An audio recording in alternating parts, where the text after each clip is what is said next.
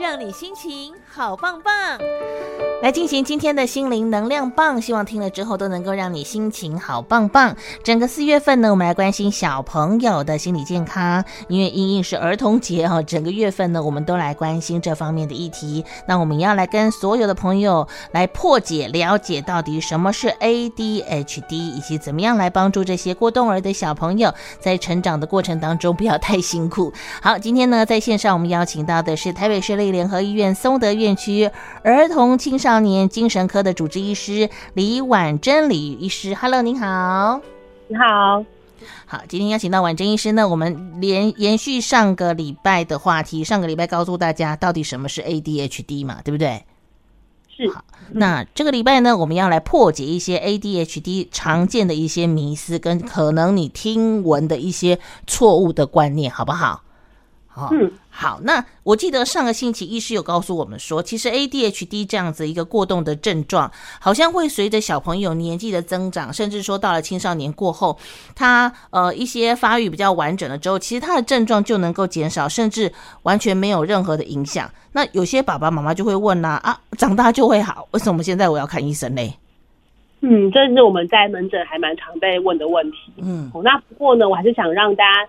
就是大概了解说，虽然长大之后脑部比较成熟，然后过动的症状啊，注意力不集中的症状都会好一些。对。不过长期追踪的研究告诉我们，其实大概六成的孩子到成年期都还是有会有一些注意力不集中的症状，只是可能会比较轻微。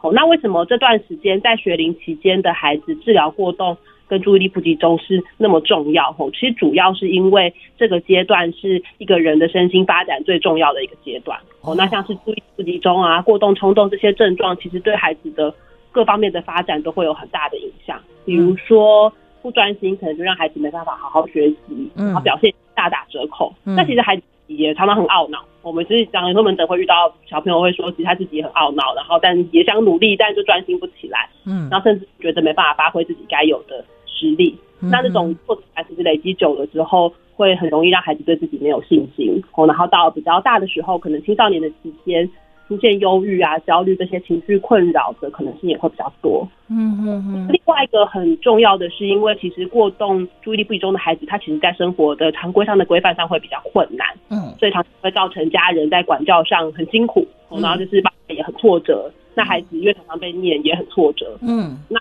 好好的治疗之后，这些状况都可以得到很好的控制。嗯、那我们也很常听到家人说，好像吃药之后变了一个人，比较叫得动，然后也比较不会常常跟他讲两句就乱发脾气，然后亲子关系其实改善很多。这样，那这些都是很重要，都很重要哎、欸，是不是？嗯有关于学习哈，他可能会养成一些。如果你现在没有让他可以稳定下来，养成一个专注力的习惯，他可能以后虽然他已经不会这样子了，可是他也习惯这样子，呃，可能比较没有办法专心在完成一件事情上面。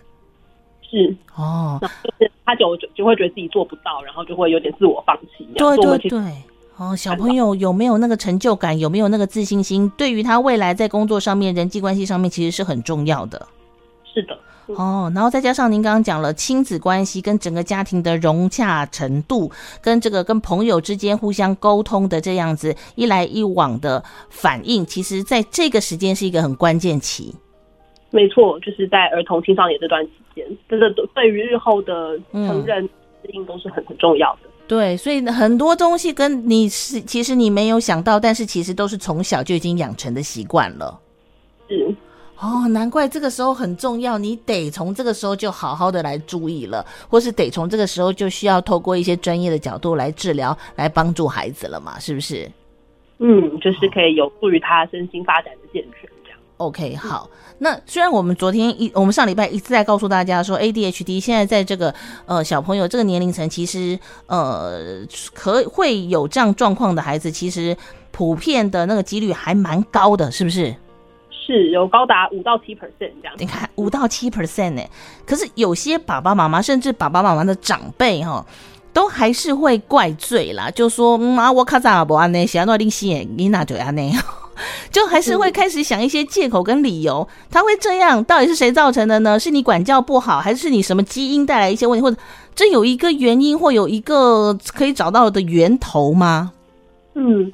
这确实啊，像刚刚主持人讲到那个长辈的那种，嗯，嗯，还蛮蛮真的蛮常听到的。嗯，那我通常跟家人说，千万不要这么想，因为有时候家人来说，其实他们自己也会很自责，觉得是小时候什么状况吗？没有注意到才会这样子。嗯、哦，那我其实在门诊最常跟家长说的就是，过动症其实大部分是天生的，哦、跟遗传、基因跟脑部构造的一些结构的关系都很大。我、嗯、千万不要觉得是不是自己哪里做错了，小孩才会变成这样子。嗯，那我在门诊还蛮常，就是很多家长听到这边就开始掉眼泪，对，尤其是妈妈，因为有时候妈妈就是背负蛮多压力的，可能公公婆婆啊，然后上一代的压力真的，对，就是家人是很辛苦的。嗯。是啊，过动症它是一个神经发展的疾病。所谓神经发展病，指的是它就是跟神经元的一些发展很有关系。嗯、那目前的研究其实认为跟脑部一些结构的异常有很大的关系，特别就是像我们上礼拜有讲到的前额叶。嗯嗯。哦，那前额叶功能的异常，它就会有一些注意力不容易集中，然后比较容易冲动的表现。嗯、哦。那另外，因为它其实跟脑部的关联性是很大的，所以它这个疾病跟遗传的关系还蛮大的。嗯。那其实光是像我们在临床工作上，我们就还蛮常看到兄弟党或姐妹党一起来看的，就真的就是对，还是很常见。然后两个小孩可能都有一样的问题，然后很另外一个很有趣的是，有时候我们跟爸爸妈妈解释完，说小朋友这样的状况啊，他哪些表现就是注意力不集中，哪一些是过动的表现，然后家人就很可爱啊，听完之后就自己恍然大悟的说。哦，那原来是这样子。我小时候其实也有一样的问题，可是以前都不知道这个就是注意力不足的表现，这样是不是？所有的公公婆婆们，你的儿子搞不好小时候也是这样子，是你不知道。对，有没有突然觉得松了一口气？对，对，妈压力真的哇。所以真的是这个东西，其实很久很久以前就存在了，只是我们以前没有去注意，或是没有发现。那现在知道了，这是一件很好的事情，我们可以提早来帮助孩子们嘛。是哦，所以嘛，真的大家放松心情好不好？不要再怪东怪西了，搞不好我们真的小时候就是这样。那现在你小时候有遇到的困扰，你小时候一直没有办法让自己冷静下来，一直觉得为什么别人都可以考第一名，我就不行。现在我们找到方法了。嗯，哦。你应该为你的孩子感到开心，感到高兴啦。好，那最后还在一个问题，也是我相信也是爸爸妈妈很担心的哈。药这件事情虽然可以帮助孩子冷静下来，可以帮助他们找回他的刹车系统，可以帮助他们能够更加集中注意力，但毕竟是药，会不会上瘾？会不会有副作用？会不会造成孩子在发育上面有什么影响嘞？是，就是像承接我们上礼拜有提到的哈，就是。呃，注意力不足过动症的用药目前有两大类，嗯、一种叫做神经活化剂，嗯，那一种是非活化剂，嗯。那目临床上第一线的用药，通常我们会以活化剂为主，嗯、所以就是大家经常听到的利他能啊，或是像长效型的专司达或利长能这些药物，嗯嗯。那活化剂它的作用主要是在增加脑部某一些区块的多巴胺，嗯、多巴胺大家应该都听过，就是、嗯、呃就是有就是比较是一些一些活化的物质这样。嗯嗯，哦，它让脑部的功能比较活化。那简单来说，就是可以让脑部比较能够集中注意力，跟减少那个冲动的状况。嗯，哦，所以家人最担心的，常就是说，像吃药会不会变得顿顿呆呆的？其实不会，因为它是活化剂。活化剂，对对，他其实吃了就反而就是会相反的，有些小朋友会有点失眠这样。嗯嗯，最常见的副作用其实就就是是影响胃口，哦，就是吃的可能多多少少会吃不下。哦，确实药效作用的期间，小朋友午餐。常常是吃不大下的，哦，不过一般来说，等到药效退了，然后通常胃口就会回来，所以有的时候家人会担心，说午餐都没有吃，会不会长不高、长胖？嗯，嗯，那我是跟家人说，其实你就是观察他晚上有吃回来就好，或是可以帮他补一点宵夜也都无妨。我只要固定体重，他体重没有掉太多，就不需要太担心。嗯、那研究也告诉我们，其实有持续在用药的孩子。在长期追踪的研究显示，身高跟体重跟没有用到的孩子并没有明显的差距。嗯哼。嗯，那另外一个呢，家人会比较担心的就是会不会上瘾？因为有些人就是像是像前阵子啊，制定比较少，前阵子的新闻就会就是讲到说，啊，这个药有一些兴奋剂的成分啊，什么安非他命的成分啊这些的。哦，那其实我想这个药最关键的就是说，我们要正确的用药，就是应该要有。注意力不足过动的这个确定的诊断的人才可以用药，有有一些我上瘾，他可能不是就没有这个诊断，但自己要从哪些管道拿到这个药来吃，这样就会比较让你担心。那如果确定说有得到这个诊断，那吃药也有很好的治疗效果，那也都照这个剂量开，没有自己多吃，哦，那基本上这个成瘾的风险其实是很低的。那实际上我们通常都是遇到小朋友不想吃药，对，然后想劝他怎么吃的，不太会遇到小朋友跑来说，呃，我对这个药就是我想要多吃几颗这样，几乎不会到。嗯、所以只要照着医生处方的的剂量，一般来说其实不大会有这个问题。OK，好，所以大家都不要去太担心这方面，反而应该要听从医生的指示，按时服药，对不对？嗯，好、哦，不要说哎呦啊，人家医生叫我吃三颗，我觉得我吃两颗就好了，不可以这样子。